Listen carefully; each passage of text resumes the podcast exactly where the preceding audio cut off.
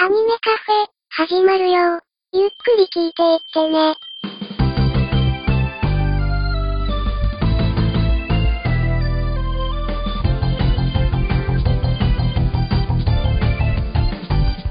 時とともに増える日のに星しずさえないように踏ん張るふっと癒し遅れてるものは僕ら空で挟む感謝くたくたにすがってたひどい傷をがあの頃に戻ってた星つえで語ろう両言はがやらきた海の風突き上げる泣きなみで語りましょう愛するキャラクターやわらかな思い出を演歌して読みかましょう「さあどうぞお好きな席へ」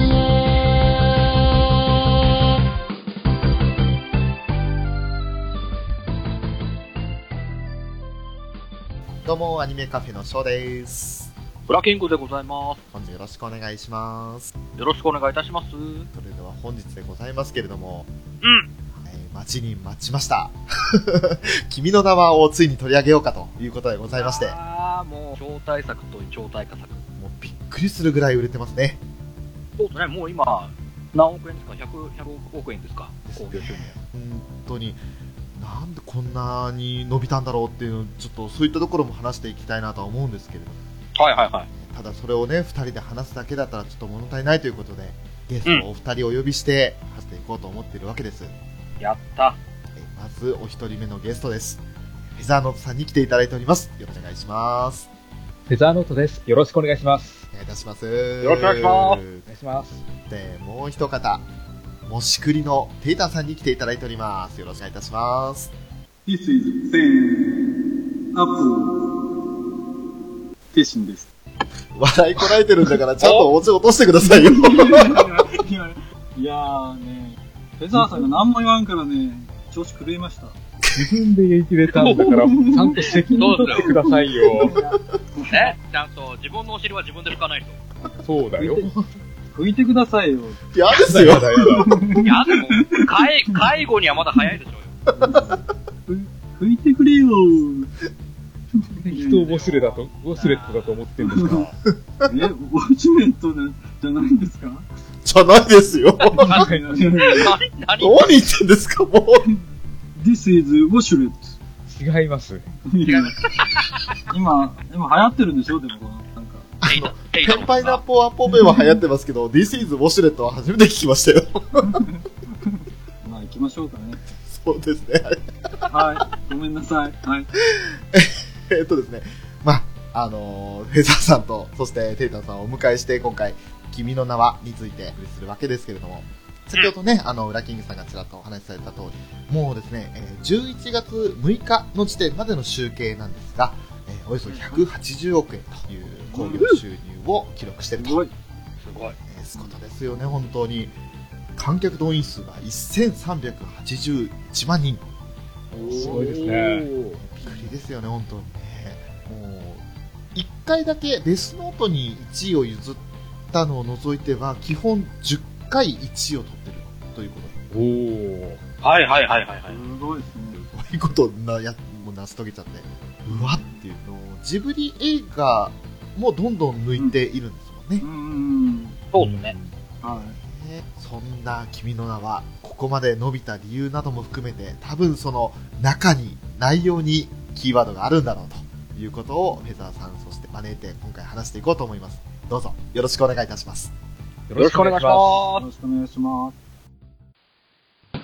ててててててててててて皆様、どうも、はじめまして。オルネポンこと、桃屋のおっさんのオールデイズ・ザ・ネッポンというポッドキャストやっております。桃屋のおっさんと申します。世界一聞き流せるポッドキャストというのをコンセプトに、えーゆかりのあるアーティストの曲を流したり、大好きなポッドキャストを紹介するコーナーやったり、セクシーフリートーク満載の番組でございます。それでは皆さんまた、夢でお会いしましょう。あでだー手取った。てってて。てっててててってと。はい、それでは、まずはですね、えーまあキャラクターだとか、ストーリーだとか、そういったものはもう散々パラいろんなところで語られてるとは思うんですけれど、はいはいはい。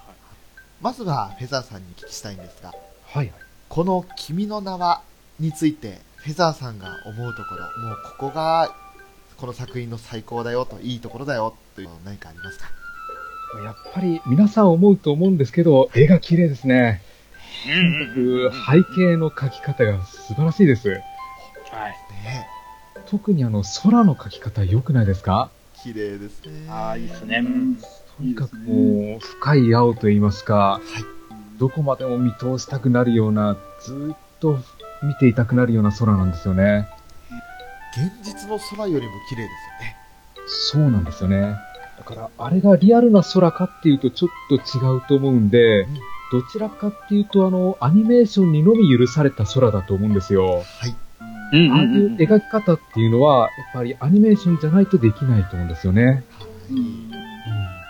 冒頭、あの、水星が落ちてくる絵ありましたよね。はい。はいはいはい。あそこでまず引き込まれますよね。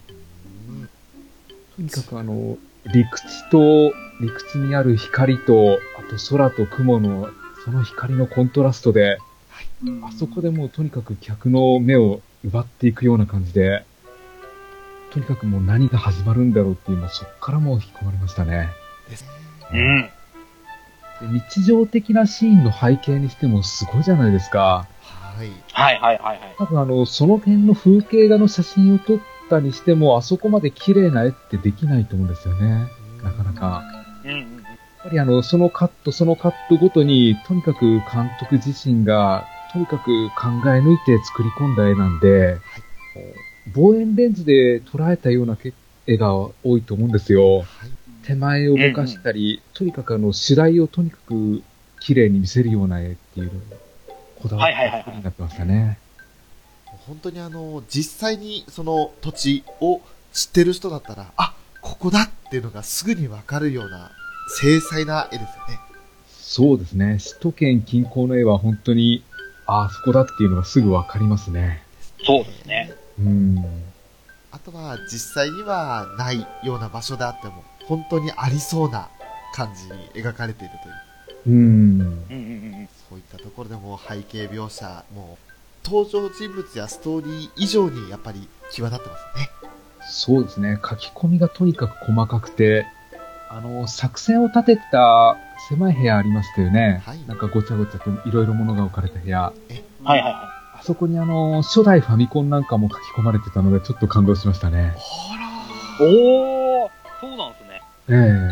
ええへえ。確かあの、ゲームキューブらしきものも転がってるんですよ。ー、嘘なんか、時代を感じる。うん。すごいですねそうなんですね。あのフェザーさんは、君の名はは、どれぐらいご覧になったんですかえっ、と、4回ですね。おお ?4 回ご覧になって、もうそのゲームキューブだとか、その細かな背景描写とかは、やっぱり繰り返し見ることで気づかれたったんでえっ、と、ファミコンは1回目で気づきましたね。す。わお すいません、ちょっとショーは全然気づいてなかったので、ねあまりその、やっぱりストーリーを追うところにもちょっと注視してしまっていたところもあったので、本当に細かなところまで気づかれるのすごいなって今、多分だからよく探すとなんかもうちょっと小ネタってありそうな気はするんですよね。うんうんうんうんあの、滝くんの部屋も結構いろいろものがあるじゃないですか。そうですね。うん。はいはいはいはい。がありそうな気はするんですよね。うん続いて、テイタンさん。はい。はい、同じように、ミノナはご覧になって、やはりあの、テイタンさんのおすすめが、まあ我々二人、ショーとウラキングがこの作品を見るきっかけにもなったわけですけれども、テイタンさんはあの、君の名は、は、やっぱり歴代のアニメーションの中で多分トップに位置するぐらいの作品だと思うんですが、はい。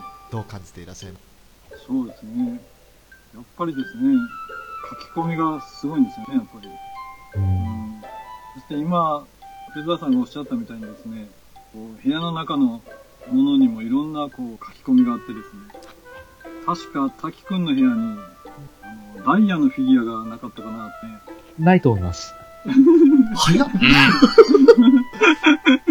早かったっすね。なかったですか ね。いやな、ないんですよね、多 分。折れちゃうんだ。素晴らしいんですよね、とにかく。いや、僕はね、早くこう、細かいとこ見たいんですよね。あの、そうですねブルーレイが欲しいんですよ。はああ、なるほどね。い。もう、なんかね、やきもきしてるんですよね。もう毎日調べてね、なんか出てないか、こう、発発売日決定とかね。そういうのちょっと見てるんですけど、なかなか、やっぱりこう、胸を揉むシーンとか、こう、ちゃんと観察しないと、どんな感じでこう、胸の柔らかをこう表現してるかとか、バスケットの時のシュートを入れた後にこう、こう揺れる、こう、なん何を言ってるんですか、ブラッキン注グ注さんは目。 点がゲスキングになってだから、るけど大丈夫ですねだからもう、もうやり、やりきってくださいよ。まだやったならもうやりきってくださいよ。ーもう、だから月中ロボさんに変えてもらえばよかった。 ええええやっぱりこのキャラクターが僕は好きなんですよ。はいはキャラキャラはクターデザインの、い。ええ。はい。田中正義さんですかね。はい。そうですう ね。んこの方の絵が好きなんで、うんうん。その魅力が引き込まれた理由ですね、最初。おうんうー。んああとは、口上酒ですかね。やっぱおー。なるほどね。いやマいニやアいやックな方向行きますね。うん冗談ですよ。冗談、冗談。あ、そうなんですかいや、冗談なんですか冗談なんですよ。いや、だって物語の重要なキーじゃないですか。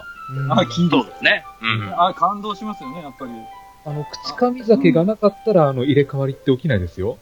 うですよんねそうですね。うんうん。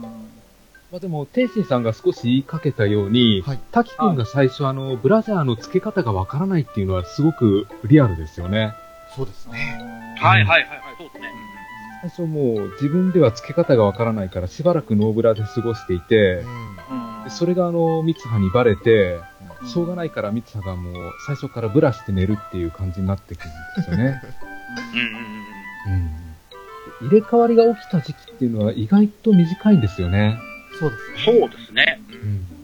あの、三葉の方が、2013年の9月2日に初めて入れ替わって、はいでそこから、木山彗星が落ちた10月4日までの間、だいたい1ヶ月ぐらいしかやってないんですよね。うん。で、滝くんの方が、その3年後ですかうん。 ?2016 年の9月5日から、いえっ、と、10月の2日までですね。これもだいたい1ヶ月ぐらいなんですよ。で、その10月の後半に改めて糸森に行って、口上酒飲んでっていう、その1回ぐらいですかね。うん。うんうんああ、なるほどなるほ背景に書いてある日付をよく見てると、あの、日付ずれてるな、時間ずれてるなっていうのが分かったりはするんですけど、やっぱり最初は気づかないですね。ねえど。うんうんうんうんうん。実際に、実はその過去の出来事だったんだって、あの、わかる、その、なんていうの、史実とかその新聞とかを見て、初めてそこでわかるまで、その、3年の差があったっての、知らないで見てたんですよ。うん。うんうんうんちゃんとそこで書かれていたんだな、実はってところが、もう全然そんなの気にする余裕がないぐらい、展開の速さと、面白さと、そして背景描写に気を取られちゃってるってところがす、うまいなっていう、思いましたうね。ん。むしろ時間のずれに気づかないから面白かったっていうのはありますね。本当にあの、単純にあの二人、まあ、男女が入れ替わるって、男からしてみれば結構夢の展開じゃないですか。まあ、そうですよね。うん。うんうん。ねテータンさんじゃないですけど、胸を揉んいでとやか。いやいや、え僕は揉んだりしませんよ。そういやいやいや、そんなことないじゃないですか。ウラキングさんは間違いなくもう、胸どころじゃないですよ。それを言わせる方向ごめんなさい、ごめんなさい、すいません。ちょっと、無理やり振りすぎまでししょた。ね、自分で言っとけばよかった。ウラキングさんの思わ ず言っちゃった。ね、まあでも本当にあの、やっぱり興味津々だと思うんですよ、いろいろと。うん。もう入れ替わりが起きたとかっていう、その、え、なんでっていう恐怖とか、その、驚きとかよりも、多分、目先の、そういった興味に、矛先がいっちゃうというか、そういう気はするんです。ただ、あの、テイタンさんも、その、それ以上に、やっぱり、感覚が、女の子になったら感覚が違うんじゃないかってご自身の番組でも話されていたじゃないですか。はい。あれって、その、実際に、あの、入れ替わったっていうのは、体だけ変わって、意識は全部多岐のままなはずなので、はい。実際のところ、あの、君の名はにおいてのあの感覚ってどうなのかなって、その点ちょっと、テイタンさんに聞いてみたいなと思ったんですいや、結局、精神的なものが変わっても、けど。うん。肉体は違うわけじゃないですか。はい。まあ、極端な話、例えば生理ってああるじゃないですか、女の人。はい。僕らは分かりませんよね、どういう感覚なのか。ええうん。でも、自分たちの今の分からない感覚の精神のままうん、別の人格というか別の体に入って、ものすごく体的にはき苦しかったり、気分が悪くなったり多分する、まあ話を聞いたことしか分からないんですけど、はい。だった、そしたらものすごくやっぱり違和感というか、ななんだこの痛みはとか、だからやっぱりこう、男の気持ちではいるけど、こう体的にはやっぱり女性なんで、なんかこう別のその、そういうこう、女性にしかわからない痛みとか、こうなんかそういう体が動かないとかね、うまくこう、また、なんか肉体的にもこう、ちょっと違うと思うんですよね。動かし方って言ったらおかしいけど。まあ、そうですね。手足の長さも違いますし、うんあのー力とかもね。そうですね。滝くんが、あの、三葉のおばあちゃんを背負ったところあるじゃないですか。はいはいはい。やっぱりあの、あれでやっぱり力加減というか、その辺の違いが分かってなかったんですよね。う。うんん。額からまあ汗そういう水垂らして、かなり苦しそうに、うん。普段の滝だったら、なんなくできそうな感覚をそのまま、三葉の状態やってしまったわけですから。そうですね。なんかそういう体験をしたら、やっぱりこう、自分が持ってるその、まあ、言い方が例えばその、いやらしい感覚っていうか、ね、こう、こうその体をちょっと、いたずらじゃないけど、ちょっとそん、そういうことしても、なんか男の興奮とまた違うような気がしますよね、なんか。なるほど。まあ、女の人としての興奮はまた別にあるかもしれないですけど、はい。まあ、そういう意味で、まあ、まあ、言ったんですあうん。けど。あまりそういったところにやっぱり重視しせずに、注目せずに、単純にその入れ替わりっていうことが起きたということに対して、その滝と三葉がそれぞれが、この作品の中では楽しんで、最初は楽しんでるっていう感じですかね。そうですね。うんうん。ただやっぱりその人になったらこう、見るものとか、うん、環境が変わりますからね、やっぱそうですね。り。うん。だから絶対僕の住んでるとこと、やっぱりフェザーさんとかウラキングさんの住んでるとこって、全然やっぱ環境が違うと思うんですよ。えうんう。んうんそれこそ、例えば今、翔さんの、翔さんと入れ替わったら、い多分ものすごく寒いと か、まあそういう大変さってあるじゃないですか。やっぱ雪がすごいとか。ああ。多分正直自分だと、弟と入れ替わっただけでもかなりパニックになると思うんですえうよ。んあうん。うんうんーうんうんうん。ライフスタイルが全部違いますからね。そうなんですよね。それが、この作品のように男女ってなってくると、もっとびっくりって思いますね、やっぱり。うん。ウラキングさんは、まあ、この作品ご覧になって、はいはい。はい、気になったところ、好きなところというか。全体を通してなんですけど、はいあの、見に行く前に、まあ、ちょ、ツイッターなりなんだ、見に行った人の感想をちょろっと目にすることがあったんですけど、はい。綺麗な作品だと、っうん。うん。ていうのを、まあ目にして、ああ、そんな、そういう感じで、まあまあ実際見たんですけども、まあ確かに言われた通り、本当に綺麗にまとまった作品だなとは思いましたね。うん。ああ、しっかりこの、ね、2時間の尺で、うまくまとめて、綺麗に終わらせた、いい作品だなとは思いましたね。なるほただ、あの、ここまで、社会現象になるまで、ヒットするとは僕は思わなかったんであすあ、うんよ。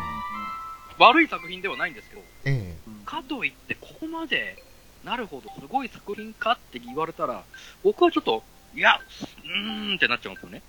多分あの、新海監督自身がそう思ってると思います。だと思うんですよね。確かに確かうん。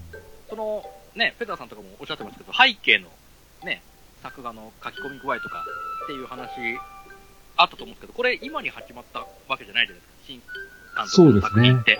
ええ。秒秒速5センチメートルとか、あの辺頃からずーっとその辺の背景の書き込みはもうずーっと定評うがんありましたよね。はい。そうなんですよね。うんが、ここに来て、その今回の君の名はで、うんうん。そこの、どういう経緯でこう急に火がついたのかっていうのが、僕の中ではちょっと、うーんってなったんですよ。うん。これまでの深海作品と比べるとかなり見やすくなってると思うんですよ。はいはいはいはい。これまでの新海さんの作品っていうのは、どちらかというと、出会ってから別れてしまう話って多かったじゃないですか。うんうんうんうんうん。それが今度は、今回に関しては、あの、出会う話なんですよね。ああ、そうですね。うん。その辺の終わり方の綺麗さがやっぱり受けたんじゃないかと思うんです。うん。うん、ああ、そう。君の名はのラストの方で、えっ、と、新宿の駅の歩道橋の上で、三葉と滝君がすれ違うシーンあったじゃないですか。はいはいはいはいはいはい。あそこで終わっちゃうんですよ。うん。ああ、うんすれ違って終わるんだっていうのがこれまでの新海さんの作品だったんですけど、はいはいは今い。回その後があるじゃないですか。そうですね。あそこでやっぱり一気に受けたんだと思うんですよ。なるほど。ああ、なんか、まあ、ある程度の形で報われる形で終わったのが良かったです。そうですね。あそこで別れたまんまだと多分、うーん、50億ぐらい収入違うんじゃないですかね。あああ、なるほど。うん。ー現実実際そうはうまくいかないよっていうような現実を見せられちゃうと、うんうんうん。やっぱり飲みなかったかもしれない。そうなんですよね。世の中すれ違うことはあっても気づき合うことはないんだよと。うん。はいはいはいはい。確かに。それだと、そうだよねって納得しちゃって終わっちゃいますもんね。そうなんですようね。んうんうんうん。その点考えたときに、あの、まあタイトルですけど、あの君の名はっていう言い方だとどうしても最後にハテナマークがつきそうじゃないですか。そうなんですそうよねで。すね。うんうんうん What's your name? っていう風になるところの発音なのに、最後丸がついて、your name で、もうピリオドで終わらせてるっていうのは、あれやっぱりその最後のところで確信めいた、その出会いが、そのタイトルにつながるんでしょうか。そうなんですよね。うんうんうんうん。だから一応尋ねてる形にはなってるんですけど、自分はその名前を知っているはずだっていう確信があるんですよね。あー、なるほど。あなたの名前は、ですよねっていう感じの含みが。うん。でもきっとその、ですよねのハテナすらもいらない。それ以上の確信になるんですかね。うん。うん。ああ、なるほどなるほ What's your name? アンチューもいらないわけですよね。そうなんですよね。なるほど、そっか。いや、もうその点が、あの、最初、正直、この作品を見て、映画館を後にした時点の、一番最初の感想なんですけど、シン・ゴジラの方が楽しかったよねっていうのが、 最初の感想だったんですよ。うん。ただ、やっぱりこれだけ伸びて、いろんなテレビ番組だとか、まあ、いろんな情報流れてくる中で、その、新海監督が考えた、考えていたその目的だとか、こういう言葉を表したかったんだっていう、そういうバックグラウンドを知ることによって、だんだんとこの作品の本質っていうのが少しずつ見えてきたんですよね。うん。ど。うんうんうん。繰り返し繰り返し、やっぱり作品を見るっていうのが最も知る、その近道だと思うんですけれども、一回しか見てない賞にとっても、いろんなところでそういった、その制作人の意識とか気持ちっていうのを知ることによって、だんだんとこの作品はどういうことを描きたかったのかなっていうのが少しずつ分かってきたんですよね。うん。ほうほうほうほう。でそれがその君の名はっていうタイトルに集約されてるなっていう感じはしたんですよ。なるほど。うんうんうんうんうん。い、すごいネーミングのタイトルだなっていうのは、で今改めてこうやって話しててちょっとゾワッときてます。ああ、はいはい。うんうんうんうんうん。みんなが確信めいたことを表すためのあの、当店だったんだなっていう。そうですね。さあ、今日も水やりしよっかの父上はいはい。みんな元気よく咲き誇っておりますお、そうか。入ってる夫の話が聞きたいぞお、お話ししましょうかね。水がほぼほぼするんえあ、無料えお、誰誰にしよう。お、あ、夜、夜ですかあ、もううるさいうるさい。もう出荷出荷出荷。もうお前ら出荷。虹パパラジオ。聞いてください。あと、神木くんの演技がうまかったですね。うまかっあたの、滝くんの時と、あと、三葉に入った時とで、なんか、本当に芝居を演じ分けているんですよね。うんうんううんん。なんかあの、三葉が中に入った時の滝滝くんって、妙に可愛かったじゃないですか。うん。そうです ね。あの、なんか本当に変な女子力の高さっていうか、あれが声でも伝わってました。そうなんですよね。うん妙になよったような感じでもなく、オカマっぽいわけでもなく、それでいて三葉なんですよね。そうですね。あのうまさっていうのは本当に、いや、すごかったですね。あの、カフェに入った時に、滝くんがあの、犬を見てるんですけど、あの時の滝くんが妙に可愛かったんですよ。よかったですね。ああ、キはいラキはラいさはいせはい。て。うんうんうんうんあと、そのカフェに入るちょっと前のシーンで、あの、学校の屋上で、あの、私、僕、俺っていうようなシーンあるじゃないですか。あ、ありましたね。うんはいはいはいはい。あそこの言い方とか、その仕草に合わせた声のトーンがうん。良かったなと思いますね。うまいですよね。すごく印象に残ってましたね。うん。あの、友達が、はんって顔してるから余計に、それを受けてのあの困惑した言い方っていうか、うん。ただ、司もなんか、そんな滝くんが可愛いとか言ってましたね。ああ、言ってましたね。三葉の方の話してみますか。え演じられていた上白石さん、え。はい。はいはいはい。えー上白石萌音さんか、うんそうですね。えっと今回声優初挑戦だったんでしょうか、みたいですね。多分、もともと俳優さんだと思うんですよ。そうですね。うん。ミュージカルだとか、まあ、もちろんドラマ映画には出てらっしゃる方だとは思うんですけどなんか全然その別になんかそのな、まあ、い嫌な言い方ですけど長売れってこの俳優さん起用したら売れるだろうみたいな感じの採用でもなさそうじゃないですかそうですねうん。うん。まあちょっと遠回しな言い方で申し訳ないですけど要するに聞いたことない人だったんですようん。そんな人でも、こうやって、ポッと出てきて、急にあの、ミツハの演技をしていって、違和感が本当になかったんですよね。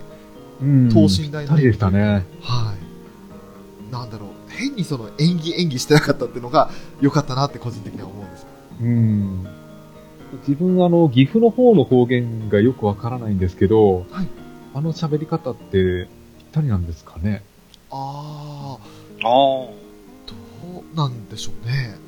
あの上白石さんご自身は、あの、鹿児島出身みたいなんですよね。へーああ、そうですね。うんうん。うん。ただ割となんか、馴染んでたなっていう気はするんですよ。はい。あまり方言に関しては、本当に、なんだこれって思うことはなかったですよね。うん。テイタンさんは三葉まあ三葉だけじゃないかな宮水家もそうですけどはい。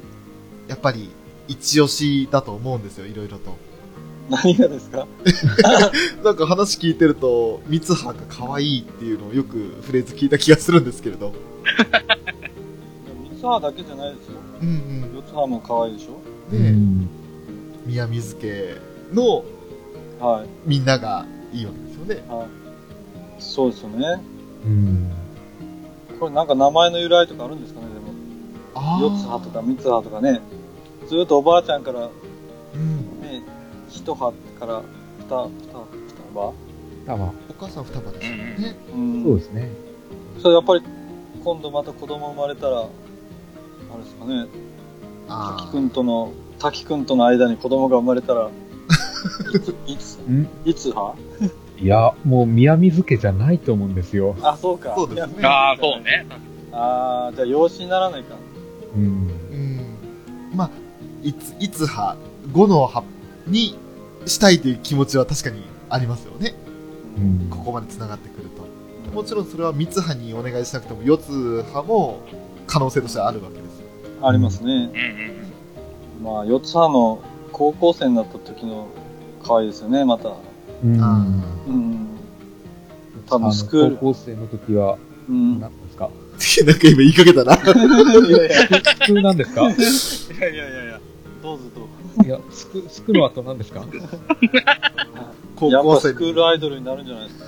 ほら、来たやっよ。ぱり来た、やっぱり。なんかもう予想ついてたけど。捕まえたよ。いやいやいや。みんなが好きでしょでも。いや、大好きですけど、あえて今、この3人はそれを押し殺してるんですから。ちゃんと君の名はの話しようねって話してるんですから。だツインテールですよ。なんだ、まあなんか正直、正直言いますよ。まあ、あの、成長した姿を見たときは僕も思いましたよ。あ、某、某誰かっぽいって見ちゃいましたけど、ここはね、でもまあまあ、四つ葉ですから。やりかねないですよ。あの、意外とこういうビジネス的な考え方が結構長けてる子なんで、ああ。ね。あの、例えばじゃあ、あの実際の三葉と四葉の性格的な、性格がこう違うじゃないですか。うんししっかりした四葉と、こう割とこう優しい感じの三葉と、どちらがタイプですかあの、四つ葉のサバサバした性格好きですね。あはいはいはいはい。あ、いいですよね、やっぱり。あの、生写真付きの口上酒が売れる、お金になるって思ってる、ああいう発想がなんか面白いですよね。そうでしたね。そうなんですよね。うん。小学生でああいう発想するんだって思って。うん。その生活環境がそうさす、考えさせるんでしょうかね。うん。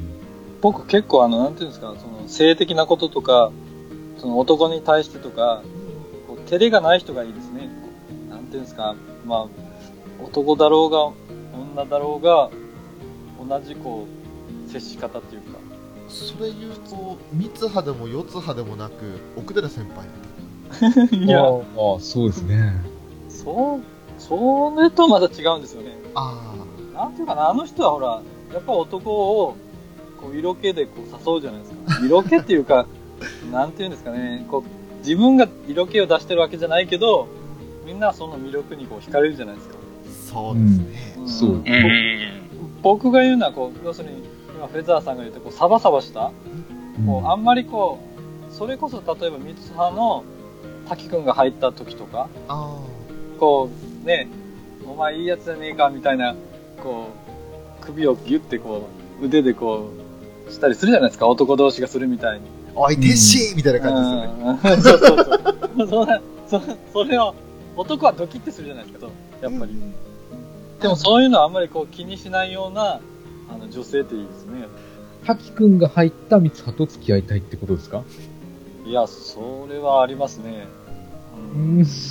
あの、いや、なんか、なんていうんですかね、男っぽい女の人ってこう、ちょっと、まあ、アニメにいるじゃないですか、やっぱり。こう、現実には割といないけど、アニメの中ってそういうキャラいるじゃないですか。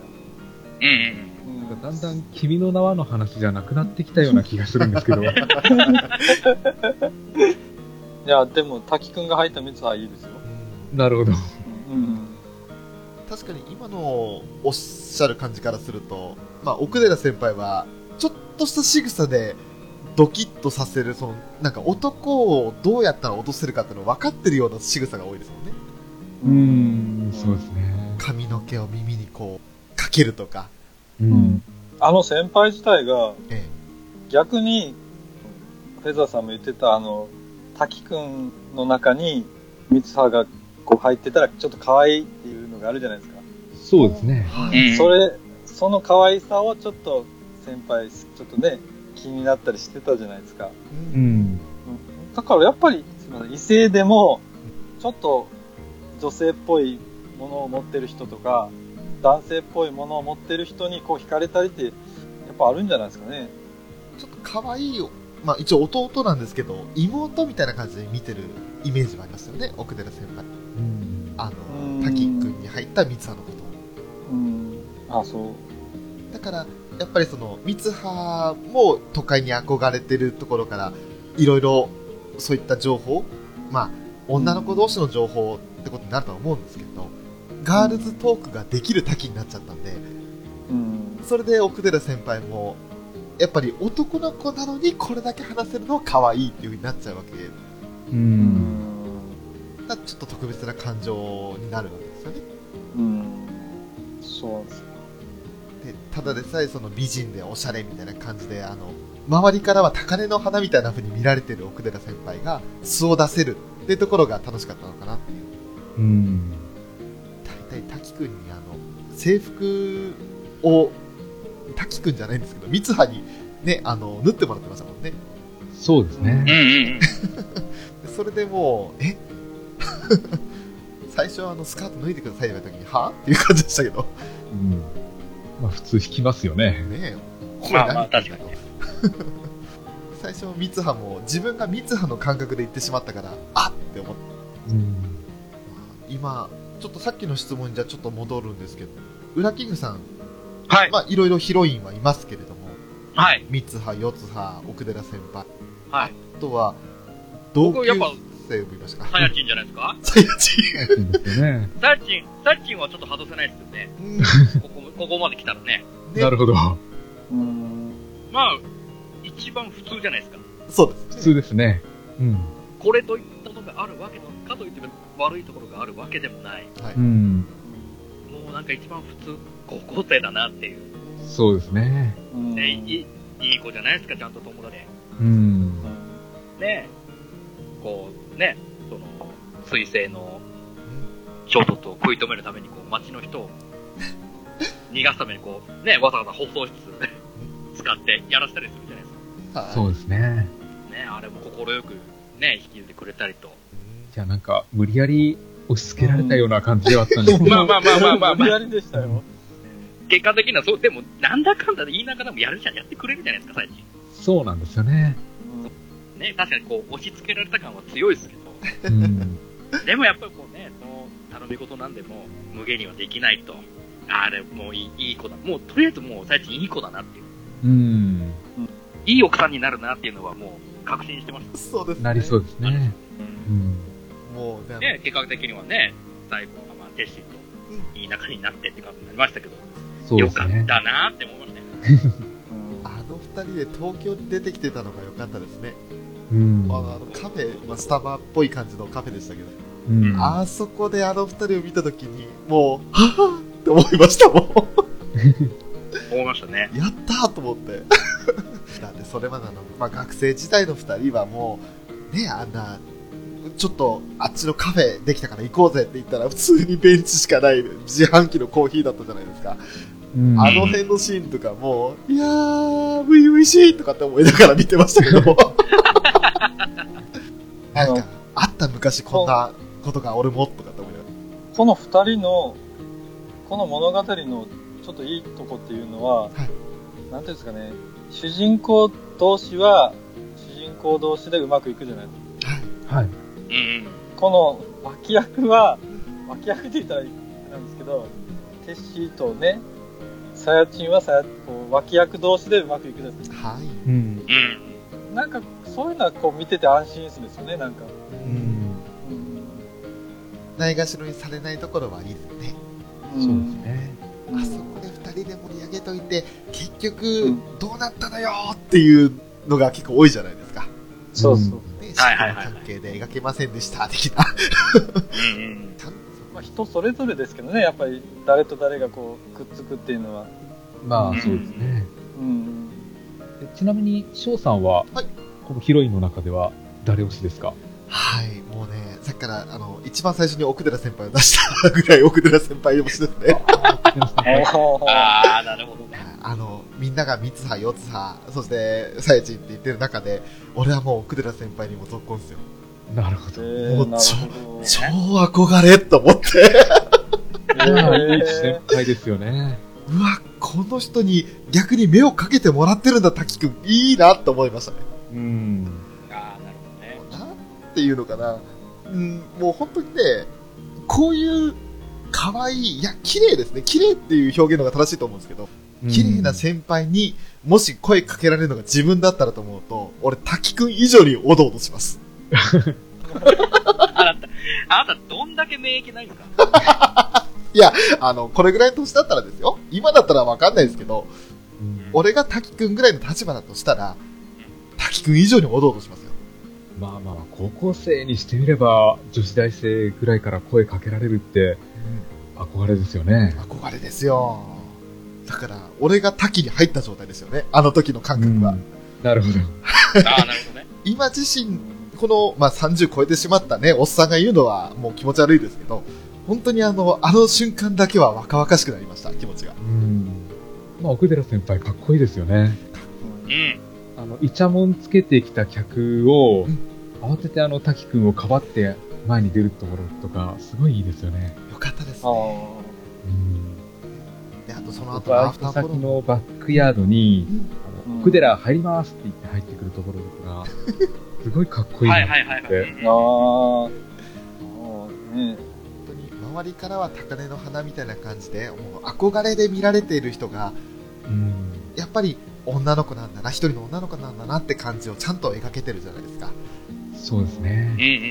本当にあの滝たちから見れば先輩で大人な女性って感じですけどうん結、局見た自分にとってはあ年相応の女の子なんだ女子大生なんだって感じで見れたので2つの視点から楽しめたなって感じがしまうん。うんうんうん。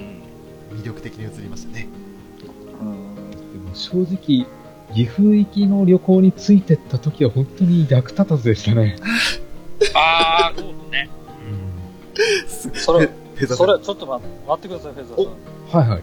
この4人の中の僕ってことですか、もしかして。なんでかなんでそういうどうしましたテトさん、だ大丈夫ですかいやいや大丈夫いや。ですかいや、ちょっと被害妄想ですかね。お酒足りないんじゃないですかいやいやいや、お酒大丈夫でガソリン切れな感じがしますよ。すごいなんか、す。で、じゃあ、でもね、その後を聞いてください。その後、はい何でしょうか。あの、ね、役立たずが、うん。でも、その、こう、あの物語の、こう、なんていうんですかね、ちょっと暗くなるじゃないですか、どうしても。ちょっと、こうね、深刻な話になってきて、うんその中で、こう、ふらふらした、ちょっとね、頼りない、こう、何しに来たのっていう人が、こう、なんか自分の、こう、なんていうんですか、ただ遊びに来たのみたいな感じの人が、いるだけでちょっと和むわけですよ。ああ、なるほどね。滝くん迷惑がってなかったですかうん。いやあのね、本当にですよ、一人で深刻にこう悩んでたら、やっぱり心配するし、なんかこう、やっぱり、あの、なんていうんですかね、誰かひ、何もしなくてもこう、誰かがこう、いるだけで、ああ、こいつもうめんどくせえなとか、思うんですけど、実はそれにこう、ちょっと安心っていうか、やっぱり助けられてる部分があると思うんですよね。うんな、な、な、だからじゃあこれがもう、あの先輩、司がこういなかったら、やっぱりちょっと、なんかこう暗い話になっていくような気がしたんです。あ一人だと、はいね、はいろいろうん真実を知った時に、滝が思い詰めちゃうんじゃないかと。うんうん。そのシーンもあったじゃないですか、実ありまずしったとね。絵を描いて、うん、なんかこう自分で調べてずっとコツコツ描いていく。ただそういうの、そういうシーンばっかりに今度ずっと続くと、あなんかこう、なんかそこをこう壊したかったんじゃない壊すっていうか、ちょっと和ませたかったんじゃないかなと思うんですよね。ーうん。うん、真面目なこう、暗い話になるより、なんかだからフェザーさんが、新海監督が、の今までとちょっと違うっていうのが、なんかそういうところにも出てるんじゃないですかね。ああ、確かに、うんこれまでの作品の主人公って結構ストイックでしたね。うん。なんか一人で靴作ったりしてましたから。うんそういう意味で、だから、例えばこう、フェザーさんだけだったら、こう、ね、真面目にこう、深く入っていくところをですよ。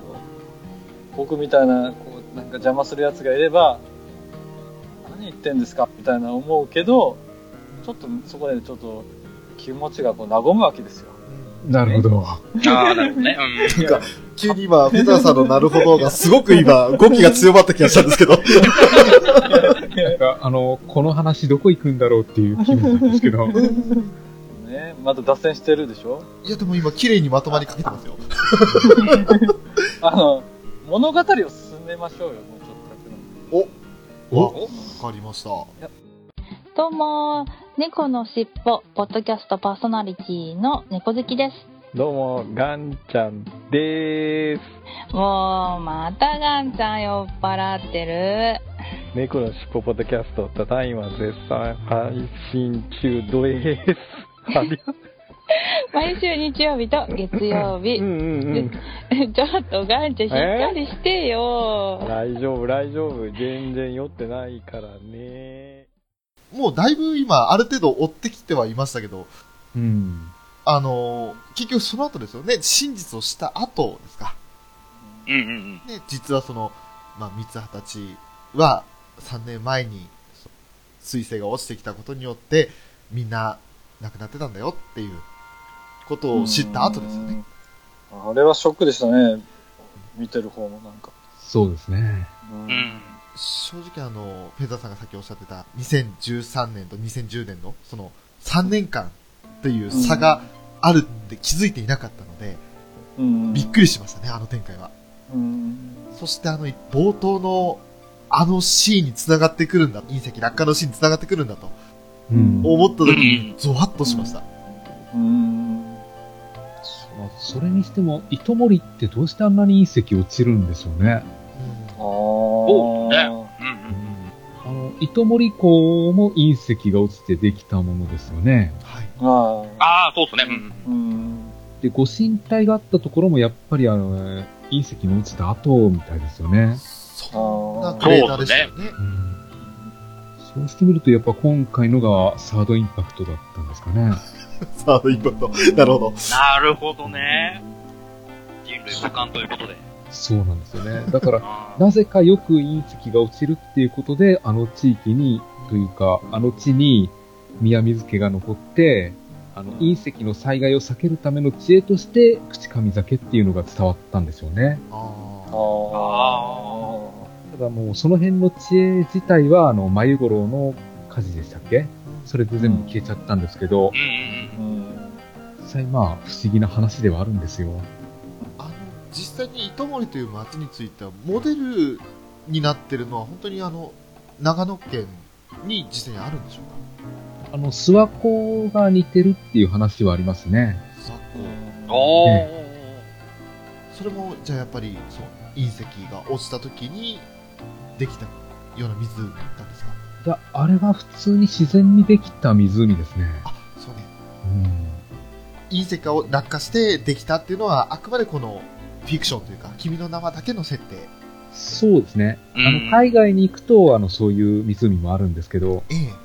日本は確かなかったんじゃないかな。あーそのクレーターからできた湖っていうのは日本国内の歴史というかその過去の出来事ではなく他のところから引っ張ってきてうまくその諏訪湖をモデルにした糸守城を作ったそうですね。なるほどそういやあのあまりにその無知なんで過去にそういったことあったのかなと思いまして実際にモデルになったところがそういった形でできたのであればまたちょっと映画の見方が変わるなと思ったんでうん。あ隕石が落ちるでその落ちてその、まあ、要するに存在自体がもう消滅みたいな状態になっちゃうんですかもう街自体がそうですね。全部消えましたね。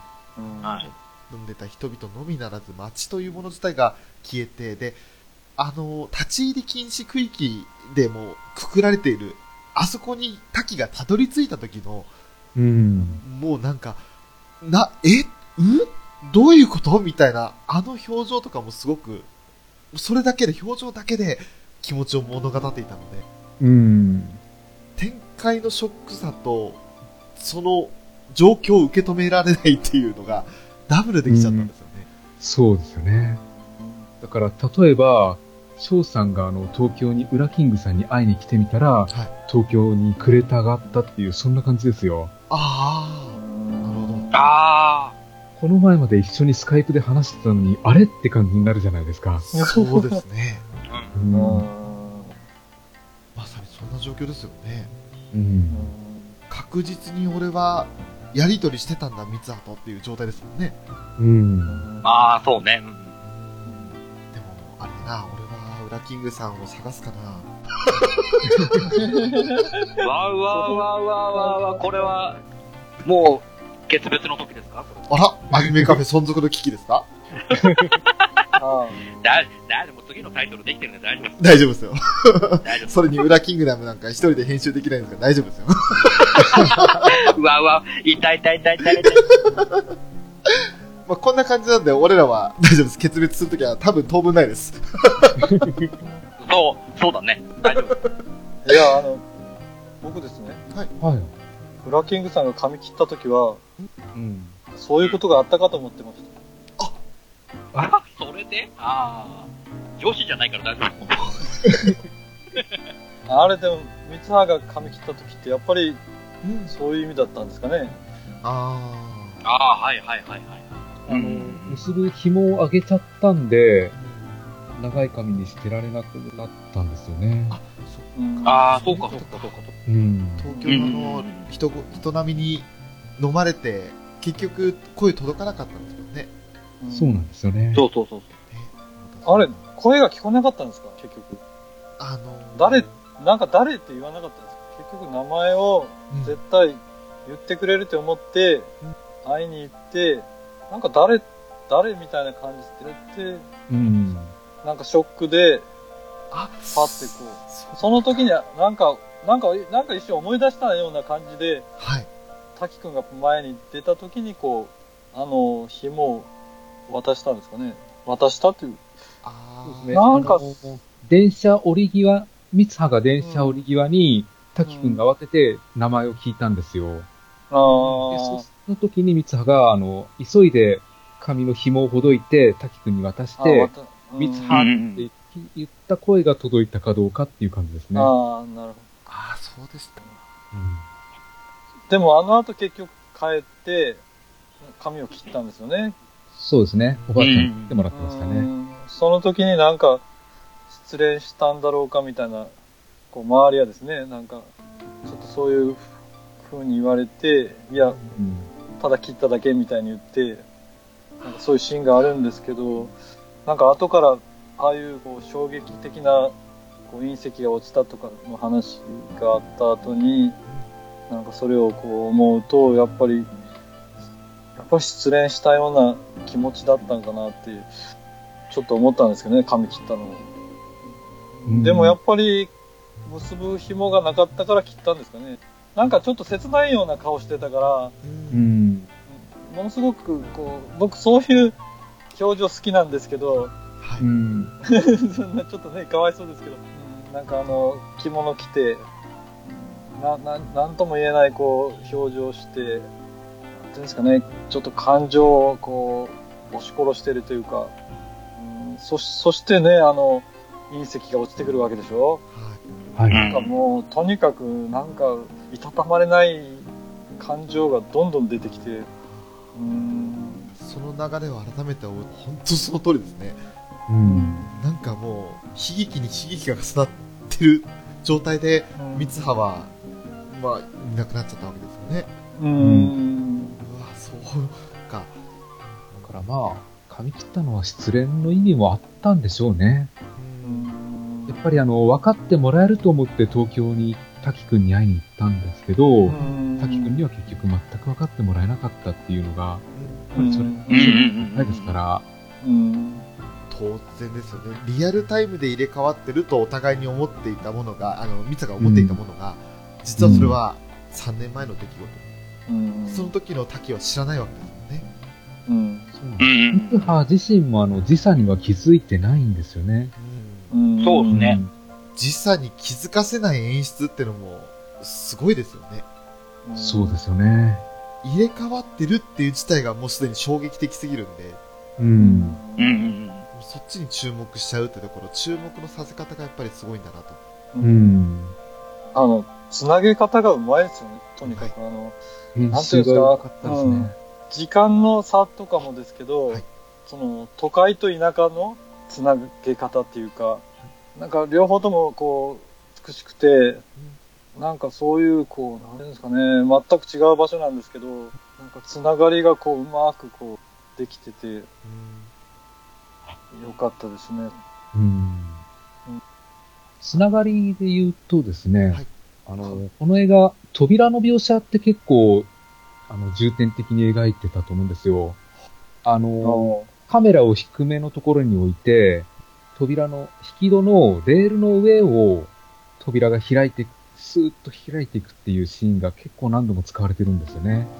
ほうほうほうほう。は、なんで扉をこう意図的に見せてるのかなって思ったんですけど、やっぱりあれはあの、異なる二つの世界を繋いでいるっていう意図はあったと思うんですよ。あー、なるほど、なるほやっぱりこの映画の主題が、全くあの、出会うはずのない二つの世界を繋いでるっていう主題があるじゃないですか。ど。うんうん。そういった意図もあって、あの、扉を、あの、なんだろう、印象的に見せてるとは思うんですよ。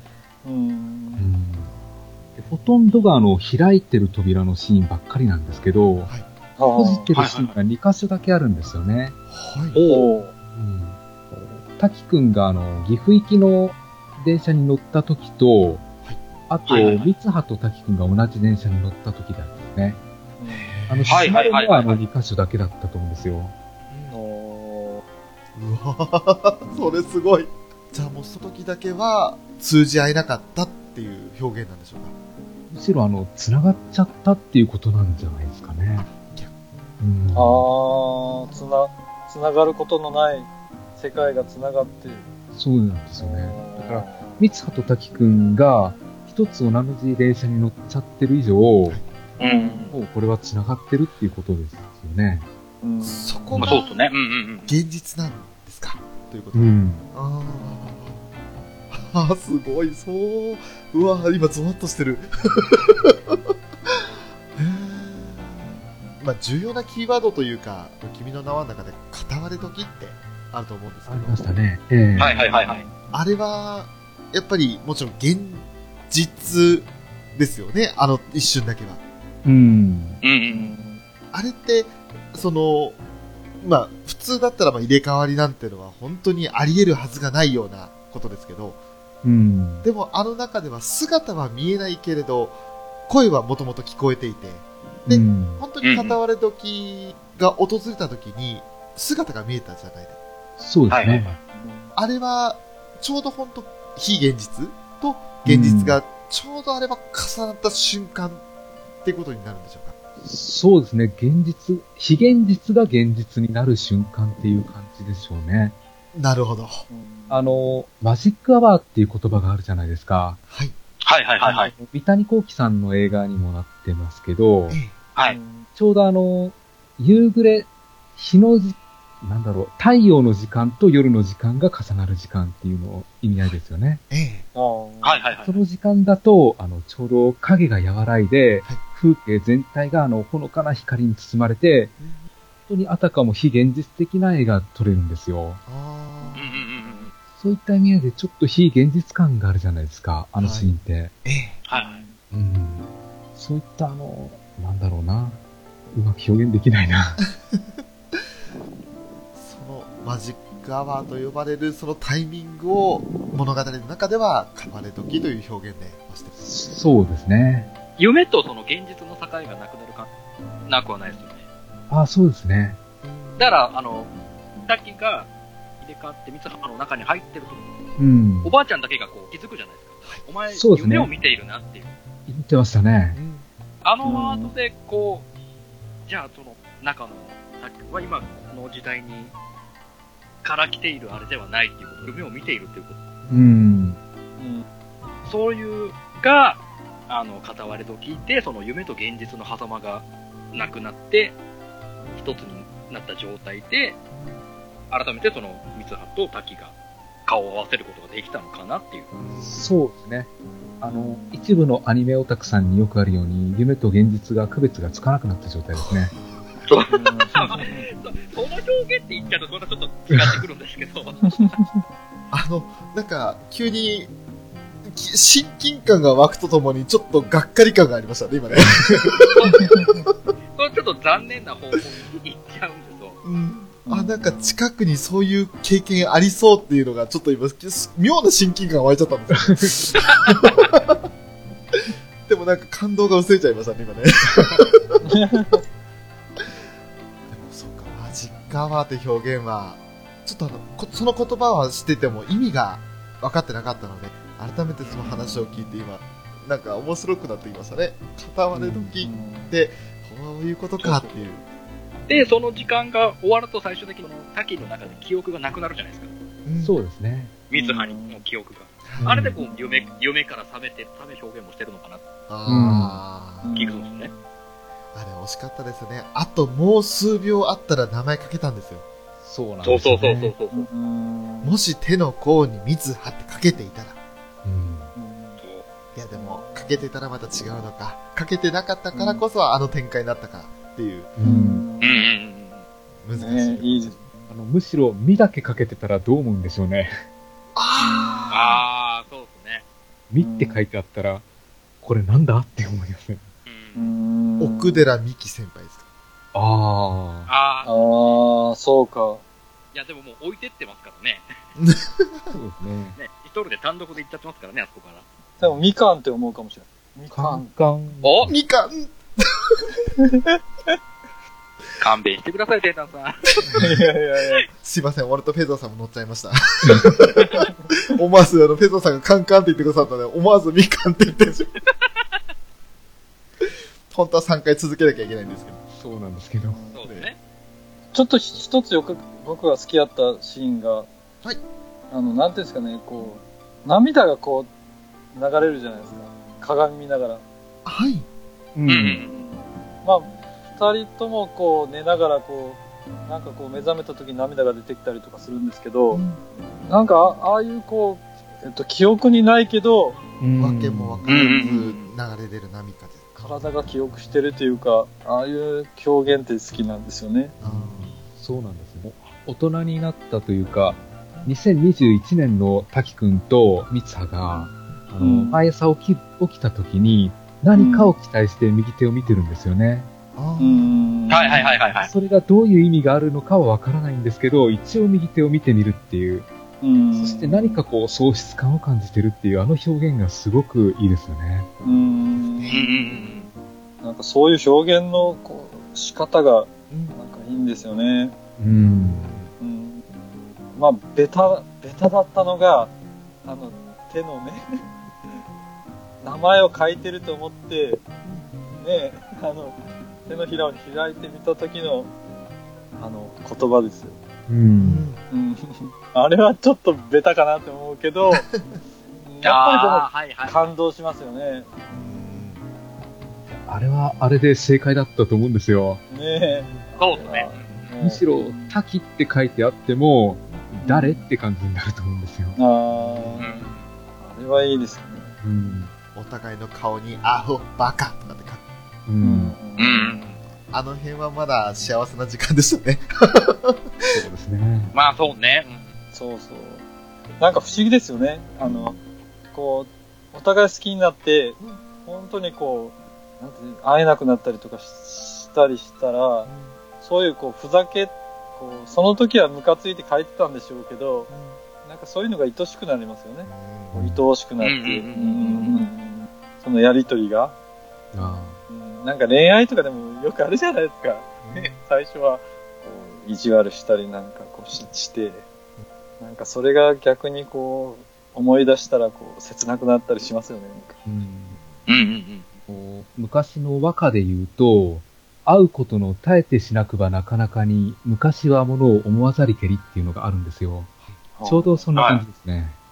おうん。ー。 ああーって分かったんですから、皆さん いや内容があ。だから、その、その時は、その時はこういう、何の、そんな、これといったことただ単にやり合ってやるやつはね、時間が経ってこう思い返した時にですよああ、あの時の、そういう思いとか大切さに気づくみたいうん。 そうです。そういう意味です。な。ん。そういう感じです。おうんーさすがだ。ね博識なのと、お二人とも。え。なんか、この間見たテレビでね、あの、君の名はのモデルになった和歌があるっていうのを、ちらっと聞いたんですけれど、その和歌が何だったっけなっていう。惜しい惜しい惜しい。ねえ、あの、本当に、すいませんっていう感じなんですけどね。なんか、小野の小町じゃないなって誰だったかなと思って。確か、小さいっていう字がつく、あの、作家さん、俳人さんだったんですけど、小さい。小野の小町で合 ってたかなえっとね、あ、ごめんなさい、今調べました。えっと、思いつつ寝ればや人の見えつらむ夢と知りせば覚めざましよという和歌ですね。というのが、あの、もともと、君の名はっていうストーリーを作る上での、あの、根幹になってるっていうのは聞きました。そういうのがあるんですね。今、和歌のキーワード出されて、ふとポンと思い出したんですけど、小野の小町っていうのも曖昧でしたが、やっぱり小野の小町で合ってました。おお。それをこの間あの古舘さんの番組でやってらっしゃって 監督がゲストで来られてて、えー40分50分ぐらいずっと「君の名は」の特集やってましたねへーそれで和歌って言えば、あの、国語の、なんだろう、ゆきちゃん先生。はい。よかったですね。はいはいはいはいはいはいはいはい。あの、前の、琴の葉の庭のヒロインですよね。おお、そうなんですね。うん。あの、監督さんははっきりとそうだとは言ってないんですけど、やっぱり声優さんが一緒なんですよ。はい。ああー、はいはいはい。で前の作品では、あの、ちょっと、いろいろとあって、東京を出て四国に引っ込むことになったんですけど、その後どうなったのかなって思ってたら、やっぱりあの、まだ国語の先生を続けていってくれたんで、やっぱり一部のファンは喜んでると思うんですよ。なるほどゆきちゃん先生って、花沢さんなんですね。そうですね。ああ、沢さんなんですね。あの、皆さんはその、新海誠監督はお好きなんですかもともと。ハマるってほどではないですけど、まあ、綺麗だなと思ってましたね。そう僕も名前だけ知ってて、実際、ああ、そうなんですね。その背景の書き方に定評があるっていう話は知ってましたね。正直言って初めて聞きましたうんうん。新海誠という方を知らないででもちろん前作とかもこれまでこういった形で今23年に1回ずつぐらいヒット作を出してるんですよってことを全く知らないで本当に何も知らないで見ましたもなもんですかまあら、でも、前情報はなくていいと思うんですよ、これ。う、ああ。うん、そうですね。うん僕も、その、新海誠監督が好きだから見たっていうわけじゃなかったですもんね。うんうん。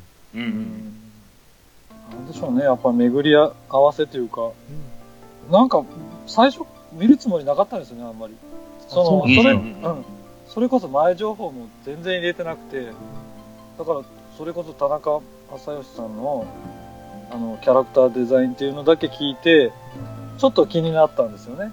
うん。はいはいはい。うんそれでなんかたまたま時間的にあ今日なら見れると思って思いついてパッて行ってもうなんかその見る時もとりあえず久しぶりっていうかアニメを見見ようと思って見たのがきっかけでしたもんね、うん。うん、それでものすごくこう良かったっていうあれなんですけどね、うんうんだからなんかこの監督のなんて今までの雰囲気と違うとか、まあ、いろんなあれがありますよねなんかそういうのは僕はどうでもいいんですよねなんかその作品として、うんこの作品はいいなっていうのがものすごくありましたねそういうことだと思うんですよそのさっきのゆきちゃん先生はいはい。もうあの前作を知ってらっしゃる方はうわっって思うんでしょうけど知らなくても普通に一登場人物として見ることはできるのでうん。知ってたらうわ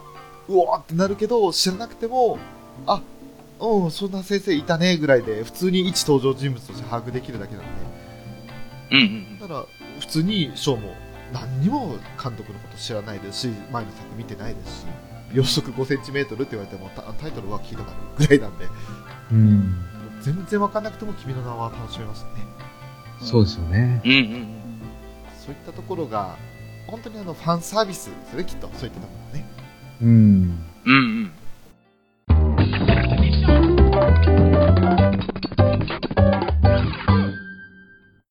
それではエンディングです、はいはい。はい、君の名はについてまあちょっとお互い記憶からだいぶ抜け落ちてしまった部分もあったんですけども一個ずつ思い出しながら、ね、それこそ名を探すように 話していきましたけれどもうん。フェザーさん全体を通していかがでしたか、うんやっぱりかなり忘れてしまった部分があるんで、うん行った後で、あれそうだったかなっていうのも結構あるんですよね。おー結構記憶が曖昧でそれこそあそんなシーンあったっけっていうようなところもあったとは思うんですけどうん。それでやっもやぱりっぱこういうのは、あの、見た時の勢いのまま喋った方がいいですね。そうですねああ、そうですね。前回の「シン・ゴジラ」的なもののあの撮り方はきっと良かったんでしょうねそうですね。そうですね。うん。テイタンさんはいかがですか今回話してみてあの、忘れてますよね、やっぱり多分。 でもやっぱりだからこそまた見たいですよね。そうですねうん何回も見たいですね、また今から。こうやって話してみて、またあのうんそれぞれが見つけた視点というか、あそういうことなんだっていう新しい情報が入ってきたことによってまた新しい楽しみ方ができそうな気がしますね、うん。ぜひもうブルーレイが発売されるのを待つしかないんですけれども、う。うんん。うんね、もう待てないんだったらもう一回映画館に足を運ぶって感じですけどですね。まあ、正月当てたら見に行きたいなと思いますね。うん。こんだけやってりゃ、やってんじゃないですやか。ってそうですよね、なんか。ううんん。ロングランでずっとやってそうな気がしますねうんそうですね。あラッでキも、ー天心さんには、あの、声の形も見に行ってほしいな。ああ、見たいんですけどね。おーうんあの、漫画良かったですもんね。そうなんですよ。うん、なんですよ。見たいけどな。もう終わってんですかね、映画は。。ちゃってるかな。あギリギリ、多分ギリギリぐらいですよね。うん。ユーフォニアムで CM やってますかね、まだ。はいはいはいいはいはいーど。うなんだろう今でも見てる気がするんですよねいつも「石や!」っていうシーンはなんか記憶に残ってるんですけどうん。アイコですかあの後ろのジェームはすごくうんうんうん。そうもうしうん予告だけで泣きそうになるんですけどもう僕も本当に、西宮翔子と叫びたいですね。あーやっぱ、ウラキングさんはあれでし、やっぱりショーって名前が好きなんですね。いや、そうでもないですよ。そうっすねそこまで翔に思い入れはないですね。ひどい。なんか沈黙がありますよ。今ねちょっとどうどうどうやって突っ込もうかなと思って考えたんですよなんか、そのまた髪切りますかこれ以上言ったらもう裏キングさんと同じになっちゃうんでいいです ああ、そうね。そう ね決して俺も長くなかったからねうん。まあそんな話はいいんですよ。せっかくの感動的な話の後に ね、こんなくったらない、しょうがない話した。しょうがない話したでしょ、 うん。もういつもみんな無視でいいっすから。この辺のこと。はい。そうです、そうです。さらっさらっと。 もうやめよう、これ。全部後にカットする。全部カットする。はい。えー、まあ、そういう形でですね、あの、今回はフェザーノートさんとテイターさんをお迎えして、君の名はについていただきました。アニメカフェのショート、裏キングとフェザーノートと、タイムフライヤー、テータンでした。最後までぶっ込みますね。ありがとうございました。ありがとうございましありたがとう。ございましたありがとうございましたって。フェザーさん何も言わないんですね。いや、いつも言ってないですよ。本当ですか本当ですよい。や、僕いつもそれが楽しみで。いやいや、もう毎回そりゃいいってもんじゃないですか。うん。ああ、すりゃね。 TPO わきまえてです。あーじゃあちょっと撮り直していいですか、じ ゃあ。あの えまだなんかやるのえいや、違う違う違う違う。だからもうほら、に、もうダメテータンでしもうたこのまま、このまま中身つけてです ね。あですね。いいです、はい。あ、いいですよ。あの、あ今、もう一回、もう一言だけじゃあいただきますよ。いやいやいやいやいやいや。これ、なんか余計、余計ドツボにはまりそうなんで、やめときます。はい。ありがとうございました。ありがとうございました。あ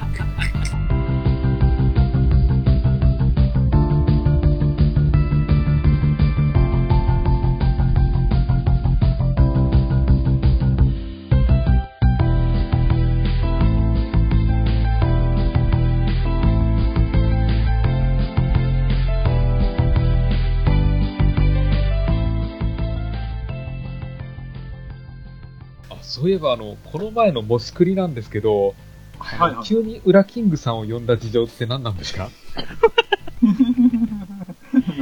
なんでそんな裏方、裏事情いや、月中ロボさんに逃げられたのかなって思って。あ、バレま、バレましたバレました そう、実はそうなんだ。え、ま、マジっすかああ。あああ。裏キングさんと、いやいや。えあの、あれは僕の気まぐれですよ、今。ああ、なるほど。そうですね。なかなか収録が合わなくてですね。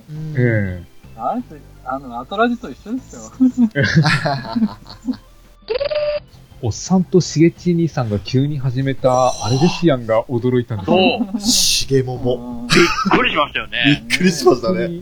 無駄話だけじゃないですか。そうだよね。でも超楽しいですよね、あれ。うん。基本、記憶に残らないんですよ。あの、 二人がですよね。話してる内容は。その場で聞いて超楽しかったで終わっちゃうんですけど、うんでも、聞いちゃいますね。本当にあれ、ノープランでやってますね。うんあと、しげち兄さんの、その、編集の仕方が上手ですよね。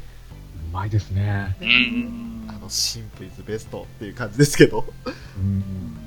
ぐだぐだになりそうなところはフェードアウトさせて、うんあれ上手だなと思って聞いてましたね。やっぱベテランがああいうこと始めると、はい。ピスケさんなんかすごいやりづらいんじゃないですかね。確かにそうですね。あーでも、多分アニメカフェみたいなことないでしょうちと比較しちゃダメですって。 まあ、うちはもう出したらダメですよ。うち異常ですから。ちょ、ちょっと、もう、100回、もう行きますもう、もう。えーと今、なんだっけ、90、94 94までこれにしてるとえ、今回の君の名はが95です。おだよねーじゃあ今月中に99いっちゃうんですね。いっちゃいそうですね。やろうんう、やろうと思えば。うん。 100回記念なんか、あるわけですかなんか。いや、特にないでしょ。考えてはいないです。考えてないですよ。はああなんかやりましょうよ、100い。なんかやりましょう何よ。を、何を何、言うんで何すか、何をやるんですかいや、記念会でしょ、やっぱ100回って。もうなんかちょっとフライングであの、文化祭の関係のやつやっちゃったなああ。文化祭やればいいじゃないですか。っていう。ええなんすか、その、何おをやとるがめフェスみたいな。アニメカフェ文化祭。アニメ化フェス。フェス好きでしょ いや、嫌いじゃない ですけど。え、じゃあ、もう、テイタンプロデューサーでいいんですか えいいですよ。ああ。僕がじゃあ、あの、フェザーさんにこう指示して。巻き込まれちゃった。巻き込まれてる。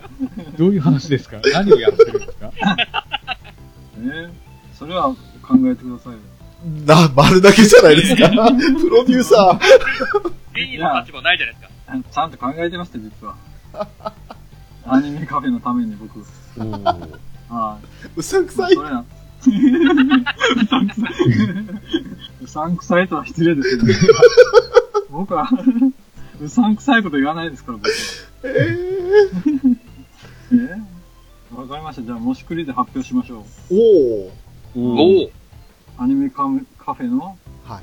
100回記念に、あもしくりがやります。おー。おお。アニメカフェを乗っ取ろおお、いいじゃない。面白い、う。面白いじ100ゃ回記念で。うん。乗っ取りましょう、フェザーさん。